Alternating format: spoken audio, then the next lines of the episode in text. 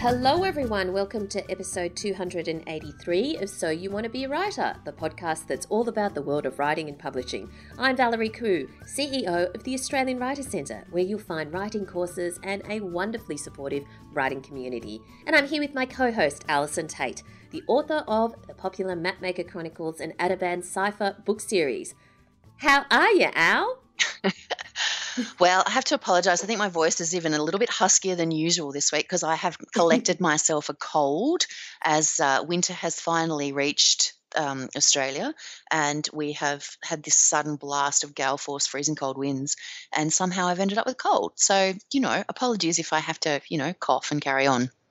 Yeah, you sound fine. You sound good. You know, the husky right. voice becomes you.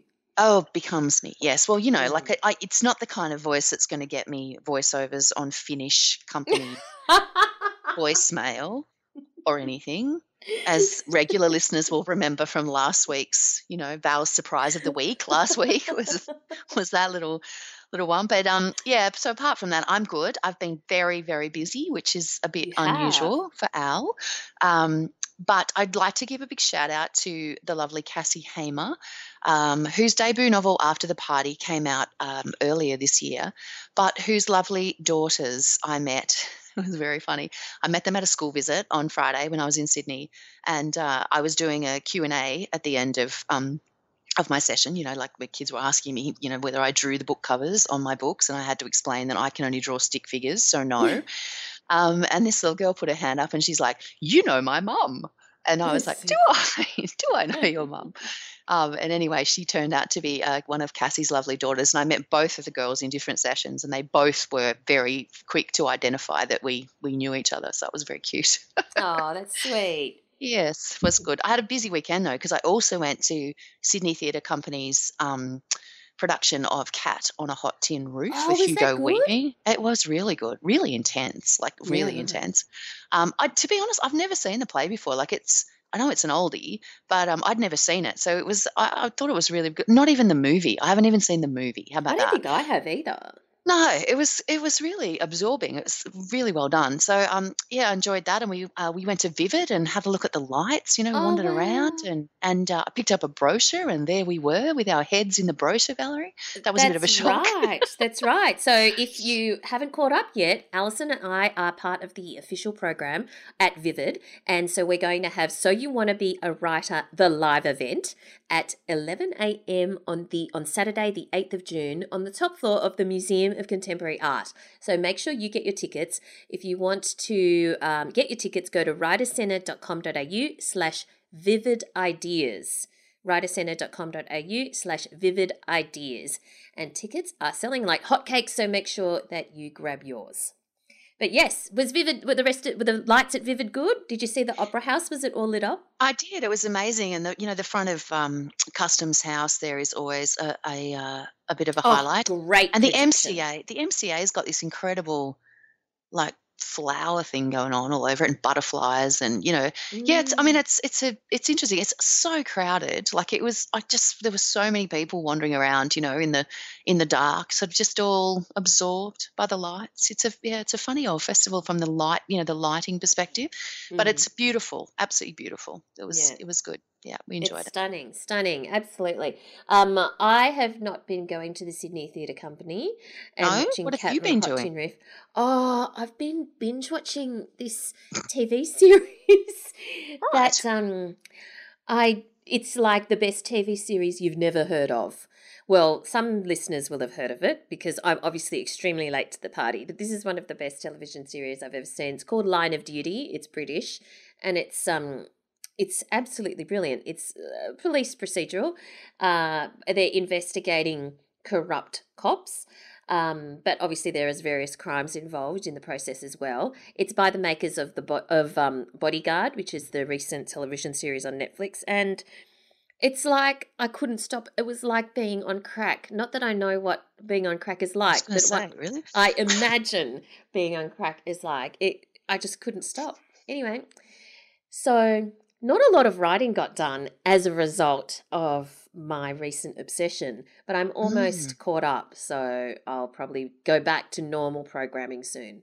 i watched the i think I watched the first um, series, I think, of that one Of Line of Duty. a while ago. Yeah, I think so. Oh, so good.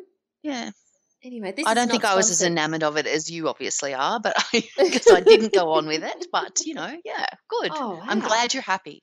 Oh, very happy. Um, this is not sponsored at all. I just uh, really like. Hashtag not sponsored. Yeah, hashtag not sponsored. Um, let's move on to the world of writing and publishing instead.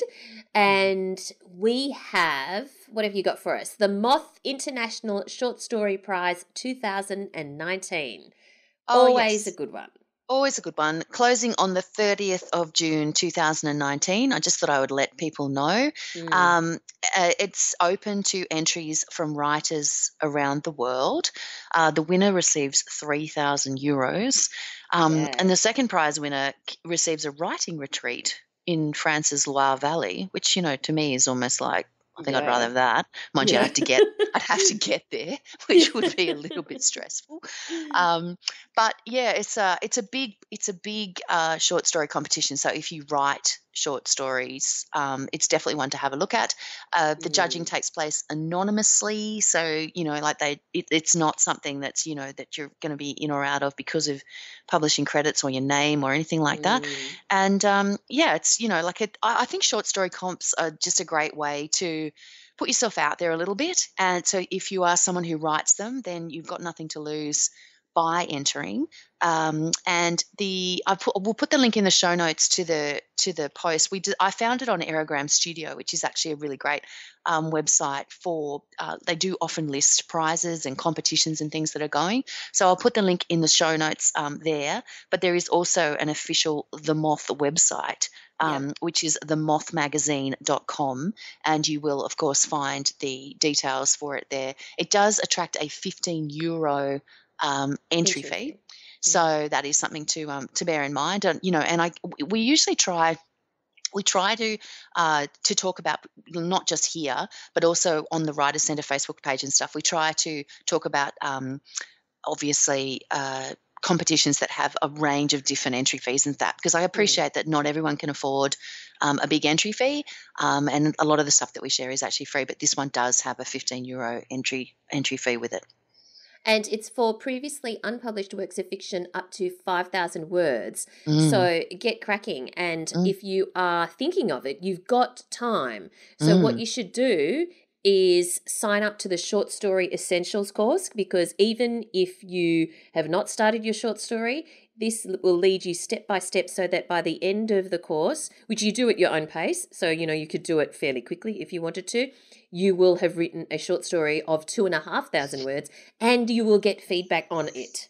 But you Mm. need to leave some time to get the feedback on it. So make sure that you do that sooner rather than later if you're interested in entering this so that you can write your story and get your feedback before the 30th of June so you can enter.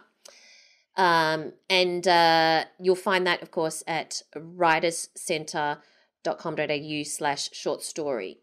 So check that out.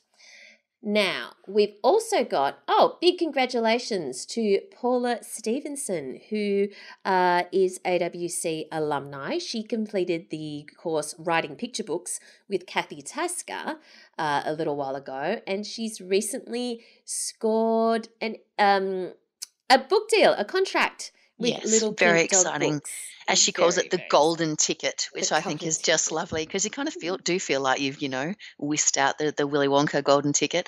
Um, and she talks about how she basically talks about in this. We will put the uh, link in the show notes. There's a blog post here on paulastevensonwriter.com.au in which she talks about the process of how she came to write the book and and her journey to publication. And um, you know she she did the the picture book course, but she wasn't new to writing. She'd been writing for adults for quite a while um, and done courses, you know, with lots of different people. And so she kind of rediscovered her love of picture books with the arrival of her grandchildren, and then wanted to create them herself. And though she talks about her her journey to publication through that, so um, big big congratulations to Paula. Writing a picture book is a lot lot harder than it looks. Um, Mhm. So you know, it's a it's a great achievement to have got that over the line. Well done. Yep, well done. Now, after picture books, often readers will graduate to chapter books before they then graduate to middle grade. Now, chapter books have pictures in, in it still, but they have more words in them than um, picture books, and they're they're things like Weirdo by Anh Do or Lulu Bell by Belinda Murrell and The Bad Guys by Aaron Blabey. So they're kind of just a little bit of a step up. And they're a popular age group to write for. And one of the things that um, we've been receiving is a lot of requests for our course, Writing Chapter Books, which is currently only available in Sydney, to be available online. And some pretty exciting news that's going to happen. Woo-hoo. So, with the help of best-selling children's author Lesley Gibbes, you'll learn how to break into this market and write these sorts of stories. So, it's a I've been through the course, I've been through the whole online course. It's absolutely fantastic. And if you want to be one of the first to hear about when it's available, where you'll get a special price, then go to writercentre.com.au slash chapter. That's writercentre.com.au slash chapter. Now, Al, a couple of weeks ago, you may recall that I mentioned that I was reading The Library Book by Susan Orlean. Yes. The book is called The Library Book, which yes. I haven't finished yet, but it's a cracker. It's really good. I got waylaid by Line of Duty. So it's yes. it's it's it's sitting right next to like my TV chair, but um, uh, I'm going back to it. It's absolutely brilliant. It's um, basically uh, I thought it was so good. I wanted to share it with everyone else. So we have three copies of the library book by Susan Orlean in our giveaway this week. Oh. The best selling author of The Orchid Thief reopens the unsolved mystery of one of the most catastrophic library fires in history.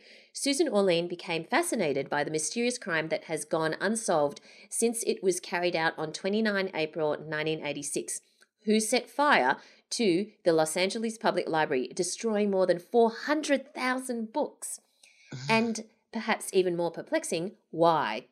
Using her characteristic humour, insight, and compassion, Susan uses this terrible event as a lens through which to tell the story of all libraries and the crucial role they play in our lives. So, if you want uh, to win a copy of this fantastic book, go to writercentre.com.au slash win. That's writercentre.com.au slash win. Now, Al, brace yourself. I'm braced. Are you ready for the word of the week? I could not be more ready. Okay, flews. That's F for Fred, F L E W S. Flews. Mm, no. When you first said that before you before you um actually spelt it, I was mm. thinking maybe it was like from floozy, like the oh. verb, the verb to flooze. F L O O Z E. I kind of like my version. I like it. Yeah, but it's not, not the verb to flooze, is it? No. no. And it almost right. sounds like the past tense of flew, but it's already past tense. So past past tense, but it's not. So F L E W S, you might think this is something to do with flying, but it doesn't. Those who have bloodhounds as fur babies may be familiar with this term because it actually refers to the large pendulous upper lips of certain dogs, such as bloodhounds. Seriously? Yeah. Flews. My, yeah, my dog doesn't have flews. I'm looking at him now, but you know, some dogs no. do. Well, my border collie does not have flews either, but mm. that's well, that's a that's very interesting, Valerie. I kind of like my version as well, just quietly. Okay. Yes. But um, yeah. yours, yours is okay. Yes. Okay. Um, let's move on to our writer in residence this week. Who have we got? Ah, well, this this week we are speaking to Victoria Purman, who is um, an historical fiction author um, about her new well, well, about all of her work, but also about her new novel, which is called The Land Girls. And uh, we had a lovely old chat about the various aspects of writing historical fiction.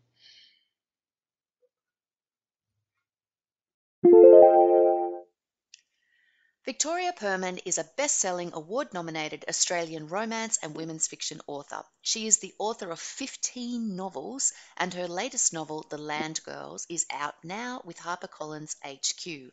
Welcome to the program, Victoria. Thanks, Allison, for having me. All right, so we're just going to go back, you know, because we do like to go back into the mists of time as to how all these things came about. Mm. And I'm looking at your books page, which is extremely well laid out. And it looks as though you started out writing sort of contemporary romance and then you've moved in the last few books into historical fiction. Is that a fair assessment of your kind of writing and publishing journey? It, is, um, but it wasn't purposely done, I have Ah. to say. I started, um, I went along, I've always wanted to be a, a novelist, and I think that's fair to say of probably every novelist you've ever spoken to. Um, but when I was at, and I tried writing when I was a teenager, and I thought it sounded so romantic to to write books. And I loved reading. I was an absolute bookworm. Um, but back in the day, back in the 70s and 80s, um, I'm 54, so I'm kind of, I, I don't mind owning that number. Um, but back then, there weren't creative writing courses. There, were, there wasn't a career path for someone like me. I was a migrant kid from the western suburbs, you know. So um, the the thing you did if you liked English and history, like I did, was to become a lawyer or a journalist. And um, I didn't get the points to become a lawyer, thank God, because I would have been really terrible. I'm, I'm just so not detail oriented, I can't tell you. Um, I do see the sort of big picture stuff. So um, that's what I went and did. But I'd always had that nagging dream in the back of my head. And I tried it a couple of times over the years and I just didn't, it was a bit directionless. And then my, you know, my husband and I had three children. And of course, you don't get anything else done ever when you have three children. Um, but I hit, I hit about 44 and I thought, mm, you know, if I don't try this dream now, um, it, it might slip me, slip past me. I'll never have it. I'll lose that chance. So I went to a workshop at, at the um, Writers SA, and it was a romance writing workshop because I loved reading romance. I still do. Um, in, my life, I've had really serious jobs um, really, really difficult jobs. Um, and I don't want to read about serious and difficult things when I come home. I want to read something escapist and I want to read about great female characters. And so I um, went along and to a romance writing workshop, and uh, the person giving the workshop said, "There's a Romance Writers of Australia conference in August. You should you should join this brilliant organisation." Um, and this was March, and uh, if you write your book, you can pitch to an editor there. Um, and I thought, right, and I kind of bit the bullet, and that was that was when I wrote my first book. Wow. So did you get it done for August for the for the I, I did. Wow. I, I did. I was obsessed, as I tend to be about something. Um, and I wrote every night. I was working four days a week at the time. My our younger son was 12. Um, and I wrote at least every night and on the weekends. I finished a 100,000 word book by August. Um, and I pitched it at that conference. It was at the Gold Coast. And um, I sat across from um, Haylee Nash, who was then the commissioning editor at Harlequin. And um, I told her about my book, and she said, "Yeah, I would would like to read the whole manuscript." And I and, and I was overcome with such a sort of nervous attack that I couldn't hear, I couldn't quite hear what she was saying. I think I had a buzzing in my ears, and I couldn't hear her say her email address as to where I should send the manuscript. So I ended up just handing over the piece of paper and pen to her, and she kindly wrote down her name. Oh, And I walked out of there, and I it was the whole flop sweat experience. I was just drenched. I I was shaking. I was no, that was pretty exciting. And and they read the book and then uh, offered me a three book contract uh, by Wow. December. So just wow. yeah, well, happened that's pretty quick. yeah, that happened very quickly. So that was the Yeah. start of your publishing journey. And so at that stage you were writing what sort of would you classify it as sort of category romance or Uh, no, um, not no, they're longer. Uh, categories are about 50, 45 to fifty thousand words, and they Yeah. fit into those really specific Mills and Boon categories.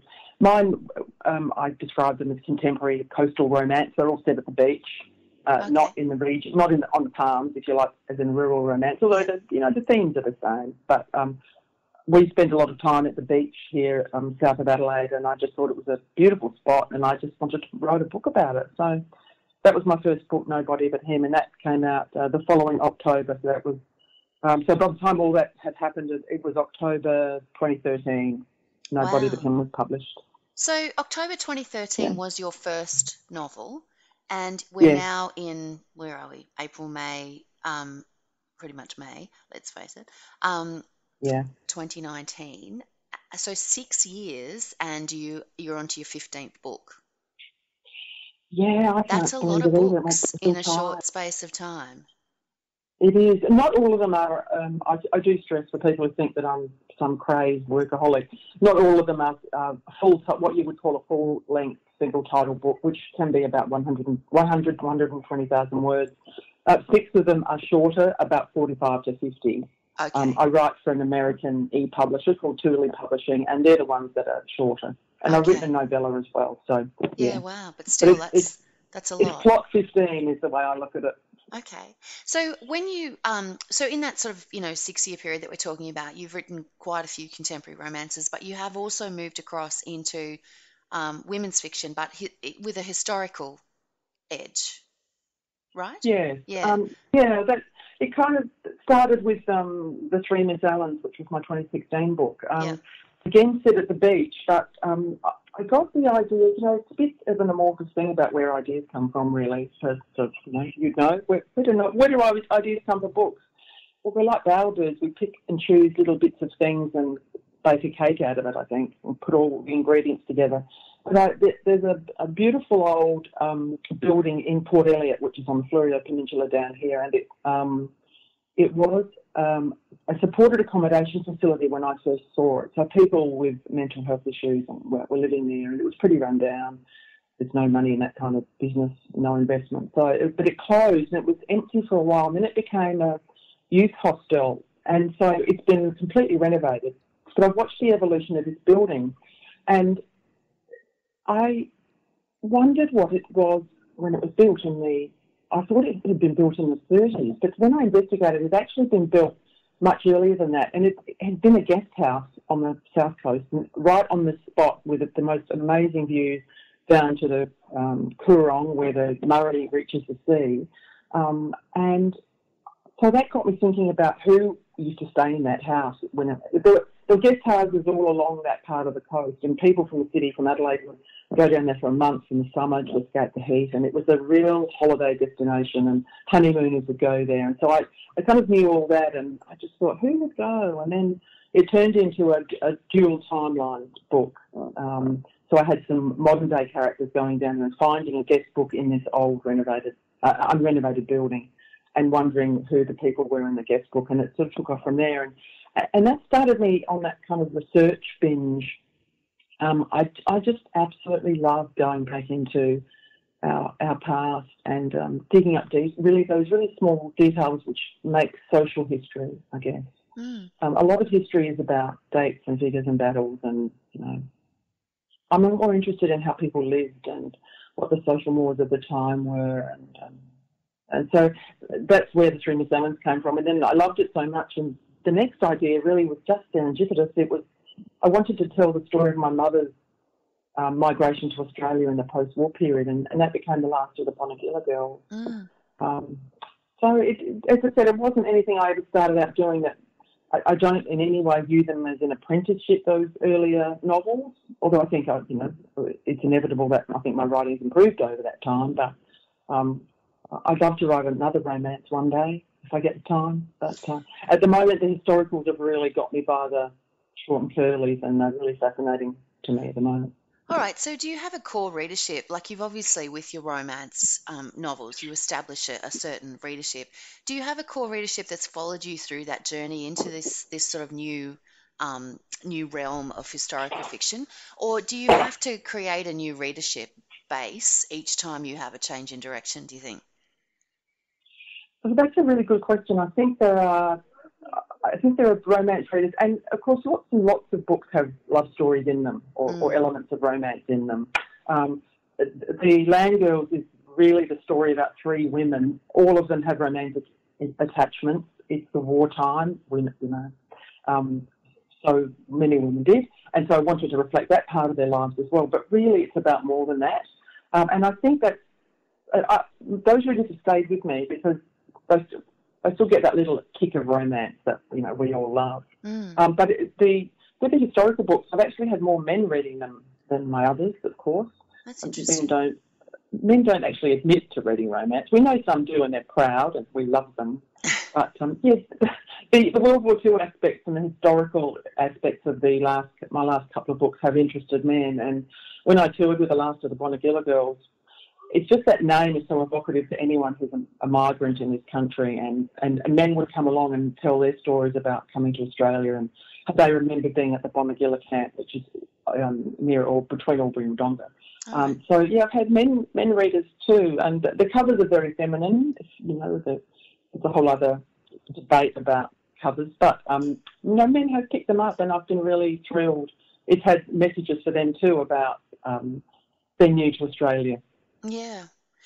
So, when you're researching your historical fiction, like, is there a method that you use for managing that research? How do you decide what you're going to look for? Oh, that's a really good question, and and often I don't know what I'm looking for until I've found it. Um, sometimes things just leap out at me, and um, for instance, with, with the Land Girls, I I knew I wanted to write a book about the Women's Land Army, um, there were 6,000 women during World War II who went out, who left the cities and went out to the country to work on farms to keep Australia fed, actually, and to send food to our troops and feed the visiting Americans who were here. So I knew we had a land army. I didn't quite know. I spent a lot of time waiting for the inspiration for that, the opening scene in the opening chapter, and I was reading some transcripts of women who had been in the, the land army. They were recorded in 1990 um, and one woman told a story about her inspiration for signing up. They were, these were working class city girls. No one expected that they would embrace this land army idea so um, wholeheartedly. But this one woman had a brother who was medically unfit to go to war, and he received a white feather in the mail. This was World War Two, and I knew that had happened in World War One. You know, accusing someone of being a being off and fighting. And she was so incensed that this had happened to her brother that she decided to sign up sort of in his stead, if you like, and do her bit. And as soon as I read that story in the transcripts, I thought, there's the opening scene. Mm. Um, but I didn't know that before I had read them. I was just waiting for it. I'm a journalist by training, and I think sometimes you just, you know, you would know. You just, you know the hook as soon as you hear it. Mm. It's not until you hear it that you think, ah, that's it. And and that was that um, that's the way it happened for me with that. So but you choose kind of a sorry, you choose a, a oh. you choose a time period, or you choose a building, or you choose a, as you say, the the Bonegilla camp, and then you go looking for the story around that. Is that is that how you would describe it? Yeah, well, yes, I do. And I knew I wanted, say, for the Bonegilla girls, I wanted to. The, the book opens in 1954 in April when um, the character, but loosely based on my mother. It's not my mother's life, but um, so I, I, knew I wanted to write about them coming to Australia and um, being at Bonegilla before they went out to jobs around the country. All these sort of thousands and thousands of migrants. So the question always is when you're a writer and you're approaching it, where do you start that story? Mm. You know, um, do, you, do I start it when they get on the boat in Germany? Um, do I start it at the very end of the war when they're expelled from Hungary, which is where they came from? Do I start it on the boat coming over? And I made the decision to put them right in the middle of the action and arriving at the Bonegilla camp in the middle of the night on a train. Um, trains were very evocative for people who had lived through World War II in Europe mm. because I don't need to say they were very no. evocative. So the the um, research I did uh, threw that little hint of the story up at me as well. So the fact that they're arriving on a train made people very upset and scared and triggered a whole lot of emotions for them. So I, I decided to start the book right there with people arriving. Um, they they didn't. It was the middle of the night. They didn't know where they were.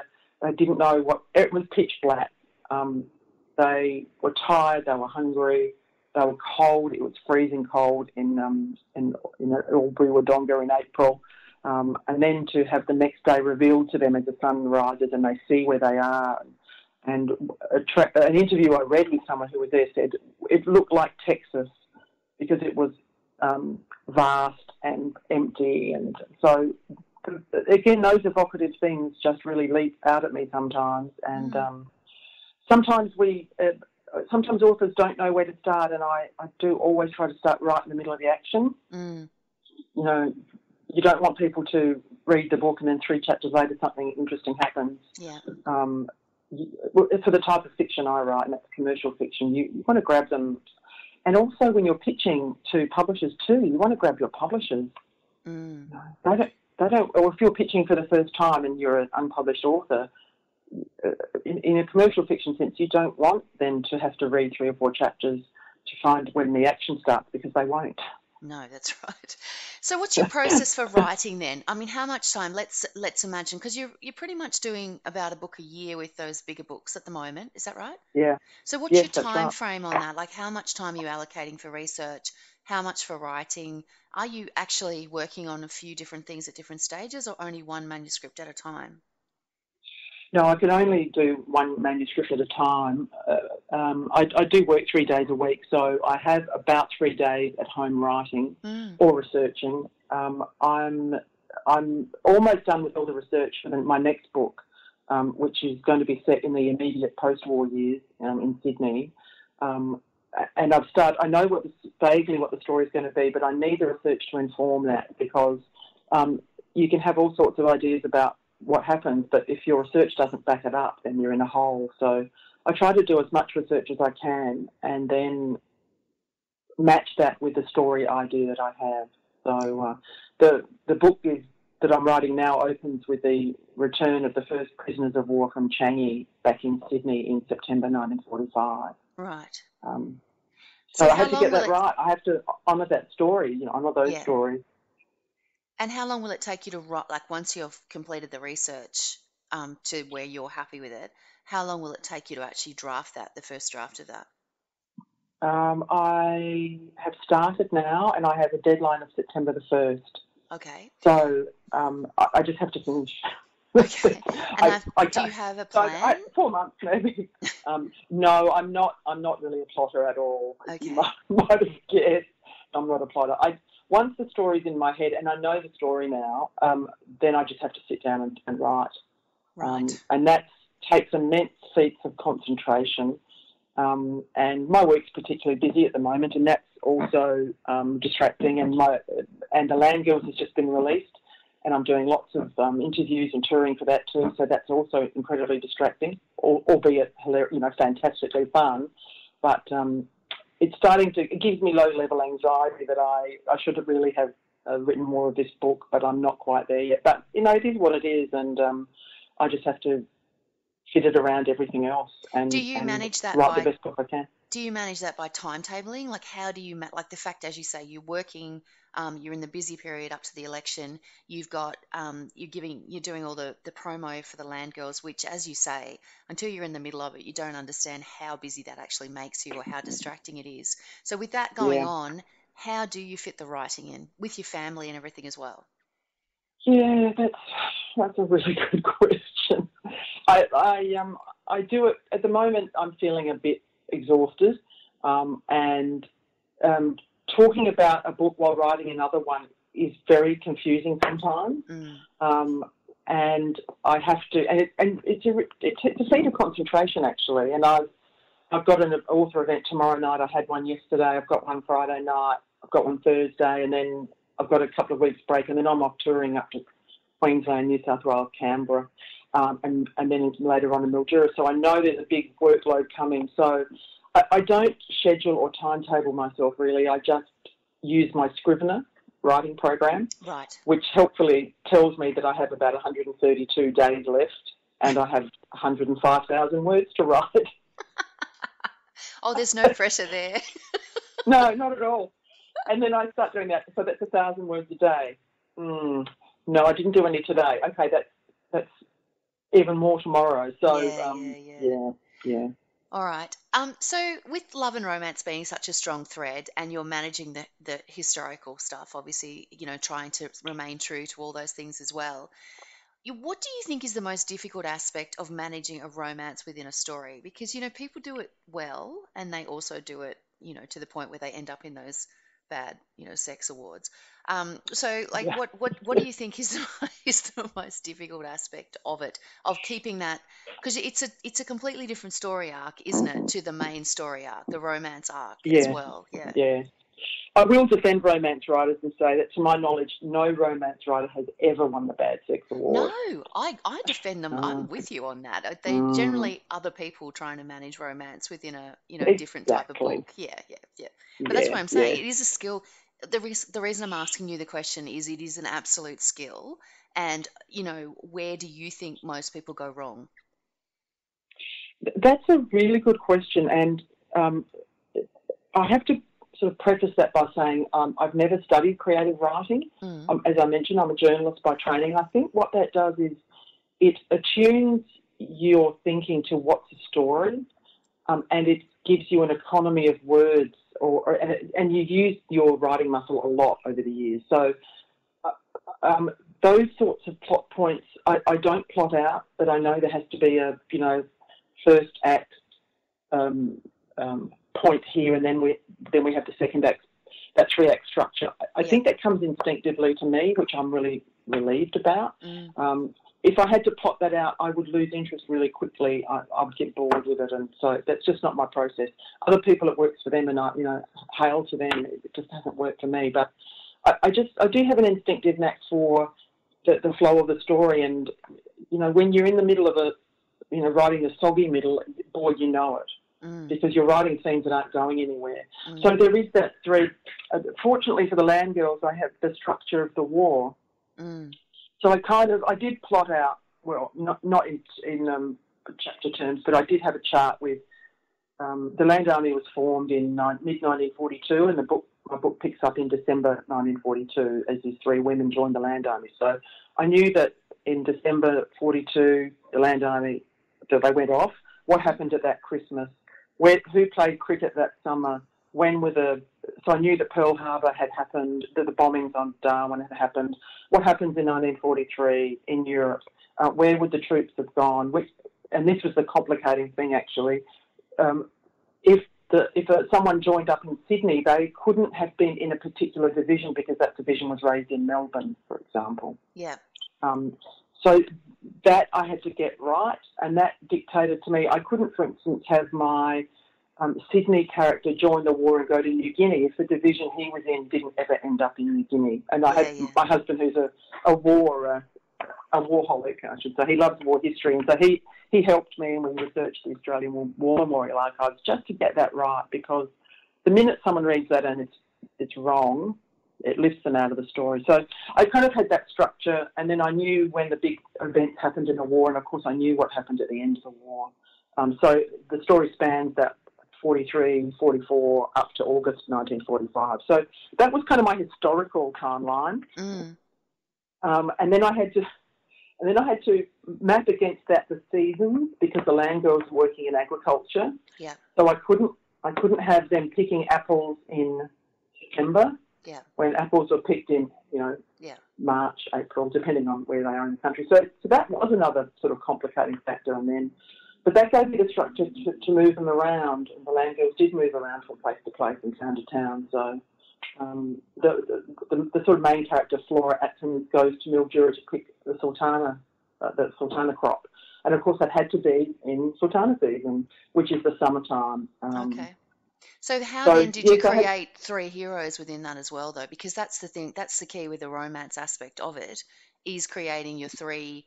Because you've got three girls, right? Three land girls. Yeah. And then yeah. you need three three- land girls. Then yeah. you need three worthy, you know, love, yeah. love yeah. So And yeah, I do like it complicated. So I not only had the military history, the agricultural timetable with the seasons, and then I had three girls from three different cities, um, three boys and very three boys, well, girls and boys, three boys from very different circumstances, um, and uh, because because I do that's the thing with a multi-character book like this, you don't want everyone to experience the exact same story arc. Well, it's really boring. yeah, Um, so they all come from different places, different social structures, if you like, um, and and so did the, the men they're in love with. So, um, but you then have to, you can't have them all reaching a, a critical point at once. It, it's it's like riding a wave for them all. That, um, for instance, you don't want them all to have that black point, you know, in the one chapter. Um, so yeah, that's uh, that's a good question, and I think it just it kind of comes naturally to me and my my publishers certainly point out if it doesn't come, if it's not working. Um. But but I, it's just the way I work that I don't want them all to. One in that book, there wasn't a happy ever after for everybody. Yeah. Um, it was the war. There's no spoiler there, but um, um, So would it be fair to Yeah, say so- then that you use history to drive the structure of the book and character to drive the structure of the story? Is that fair? Like, do you Yeah, is, yeah, the, no, is it the that's fair. character that drives the story? Yeah. So you you No, basically you're managing both of those things. Yeah. That's right, and the and the, the the arcs for those characters have to be meaningful and realistic. Uh, uh, that's the sort of book I write, um, and and yes, and and history did history was the the frame, but what I like is the the, the social history within that and the, the, the characters and how they reflected the social history of the time. So Okay. they're the things that you know keep me at the keyboard. All right. So switching gears slightly, what do you think? Like you've been sort of like immersed in publishing now for six years. You've create, you know, created 15 books. What do you think is the biggest lesson that you've learned about the publishing industry over your career so far? biggest lesson? The biggest lesson is that they want you to do really well. Know, it's a it's a tough thing when you're starting out that you it's only natural to look around and say, why are they getting more publicity than me? And why is that book doing well? And why isn't why didn't mine get such a big print run? And you know that it's they're really natural reactions to have, but publishers will pace you as well. I think Mm. they and they will um, they want the book to succeed because it's their reputation's on the line too. Mm. So um, everyone's in it to make the book a success. Sometimes it doesn't happen for a whole range of reasons which have nothing to do with your book or the cover or um, their effort. It's just if people knew the answers to those things, they would all be you know, working to the formula, Okay. um, but they don't really. And, and sometimes word of mouth makes things take off too. So um, I think that that's the thing I would say is that they want to do the best for you and the book. Um, they are on your side. Um, they also work extremely hard and they are more busier than ever, I think, in the publishing industry. And I have a, a tremendous respect for the team behind me at HarperCollins HQ because I know how hard they work. Yeah. Um, they don't sit around during the day um, reading manuscripts, eating a box of chocolate. You know, we have this image that they're all in leather chairs in a you know book-lined room. It's all beautiful. I think we've seen too many movies, to be honest. They read manuscripts at night on an iPad in bed when they if they have a partner when their partner's asleep next to them. Yeah. Um, so uh, you know, it's, it's a hard gig, and um, retail is a hard market at the moment, and books are a retail product.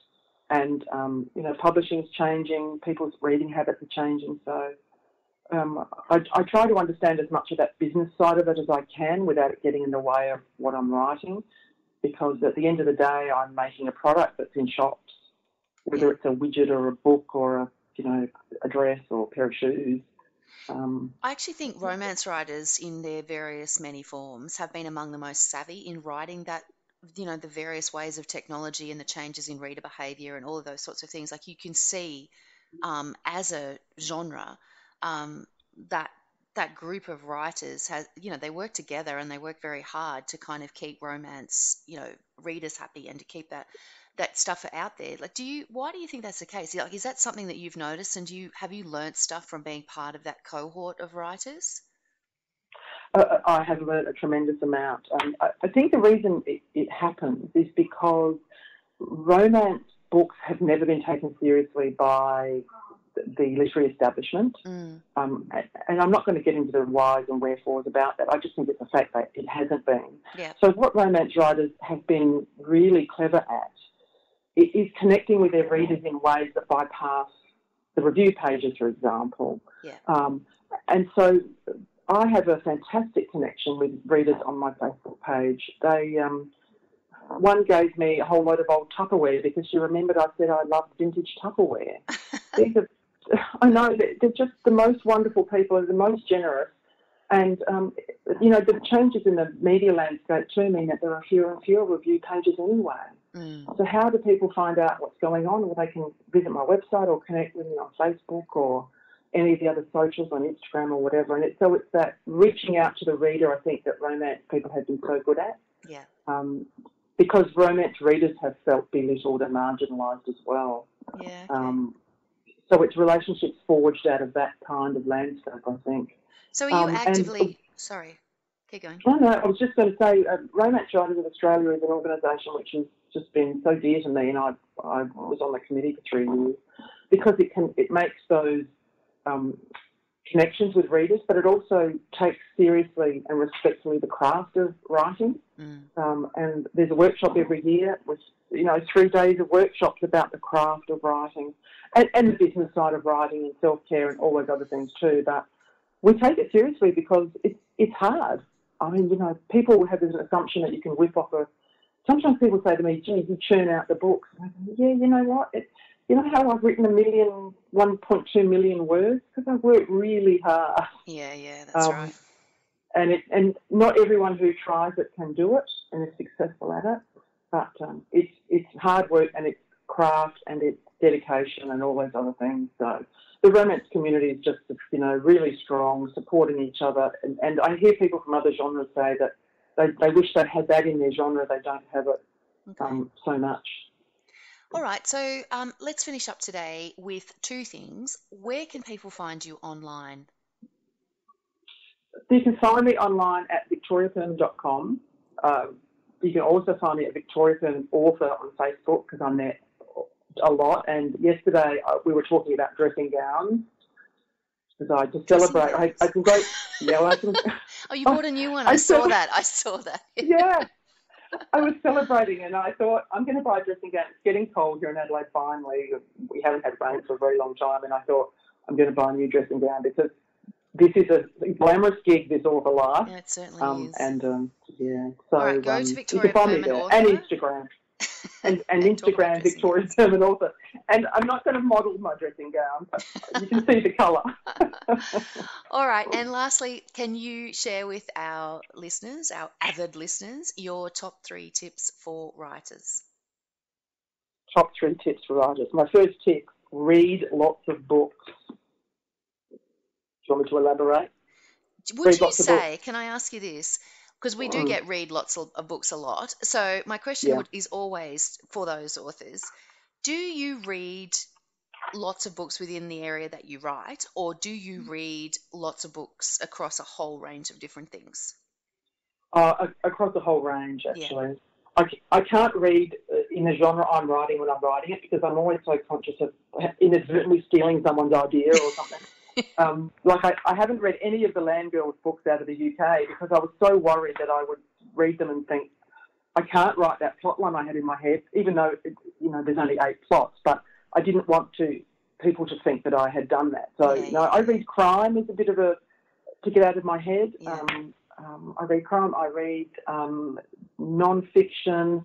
I read memoir. I read lots of romance. Yeah, because I I just enjoy reading you know everything really, except fantasy and sci-fi. Not my things, but Okay. um, so so read read everything and read it for fun, and then read it for plot, for character, for description, narrative. And I think they're always learning experiences, but also read for fun. All right, so that's your first one. Read. What else? Uh, bum glue. my second tip.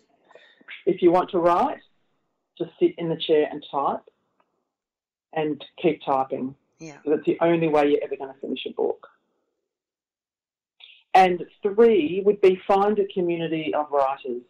It, Yeah. it can be a lonely business. Um, I'm, I was involved for many years with Writers SA here, and I'm still a member there. Um, and I have workshops and social gatherings. And um, if you're not a romance writer, for instance, and you know you're not a member of Romance Writers of Australia, um, find a crime group or find your fantasy group or find your tribe, and it'll sustain you when you've had you have setbacks and when things aren't going well. And when things are going well, they will celebrate with you, and that's the best thing too. Yeah, so true. All right, well, thank you so much for your time today, Victoria. Very much appreciate it. Best of luck with the Land Girls and all those various promotional things, and with getting the next book written by September. Sounds like quite Uh, the thanks, quite the task. And um, yeah, we'll look forward to seeing you around the traps. Thanks so much for having me. This podcast is brought to you by the Australian Writers Centre, a world leader in writing courses. Our popular course, Creative Writing Stage 1, is the perfect way to unlock your creativity and explore the world of writing. You only need a couple of hours a week, and you'll learn how to create memorable characters, believable dialogue, and captivating plots, all in a supportive environment in this five week online course. Whether your goal is to write a bestseller or simply tell better stories, learn at home with your very own tutor giving you personal feedback each week. Find out more at writerscentre.com.au slash creative writing.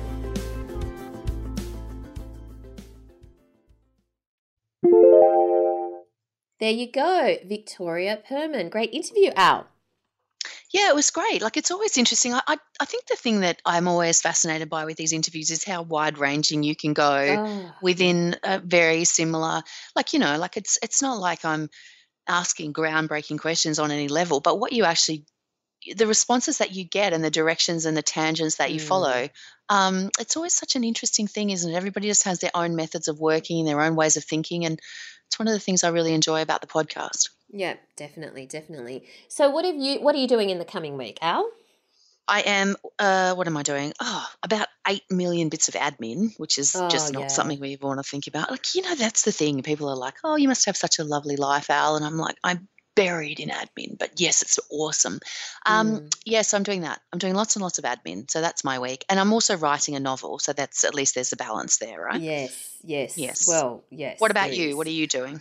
I am preparing for my upcoming June because June is looking really crazy for me. I had a look at my Mm. calendar and I barely have any days at home, or if I do have days at home, they're just interspersed here and there because I've got to do um, quite a number of uh, wo- workshops in Sydney and Brisbane and um, all over the place. I've got to go here, there, and everywhere. So I will be on trains, planes, and automobiles. And um, I've just been busy kind of booking hotels and organizing flights. It's not been very exciting. Wow. Okay, Mm. another one of those. One of those months coming up. So I kind of had to plan. Yeah. Wow, Um, anyway, that's okay. you can do it. Um, I can do it, yes. But it'll be good to see people from, you know, all the various places that I'm going to. Mm. So, where do we find you online, Al? You'll find me at. sorry, I'm just about to cough loudly, so please excuse me. Poor Al. I know. the self-sacrifice. You will find me at allisontait.com, A L L I S O N T A I T.com. You will find me on Twitter at, at altait, A L T A I T, and you will find me on Facebook and Instagram at Allison Tait Writer. And to you, And- Val? Thank you for soldiering on while you have your cold and your cough, Al. Mm, Um, mm. You'll find me at Valerie Khoo on Twitter and Instagram and over at valeriekhoo.com. So, blah. over at valeriekhoo.com. That's K H O O. You'll find all of the show notes at soyouwannabeawriter.com.au. Thanks for listening, everyone, and we look forward to chatting to you again next time. Bye. Thanks for listening to So You Want to Be a Writer. You'll find the show notes at writerscentre.com.au slash podcast or sign up for our awesome and often hilarious weekly newsletter at writerscentre.com.au slash news where you'll find writing resources, giveaways, competitions and much more.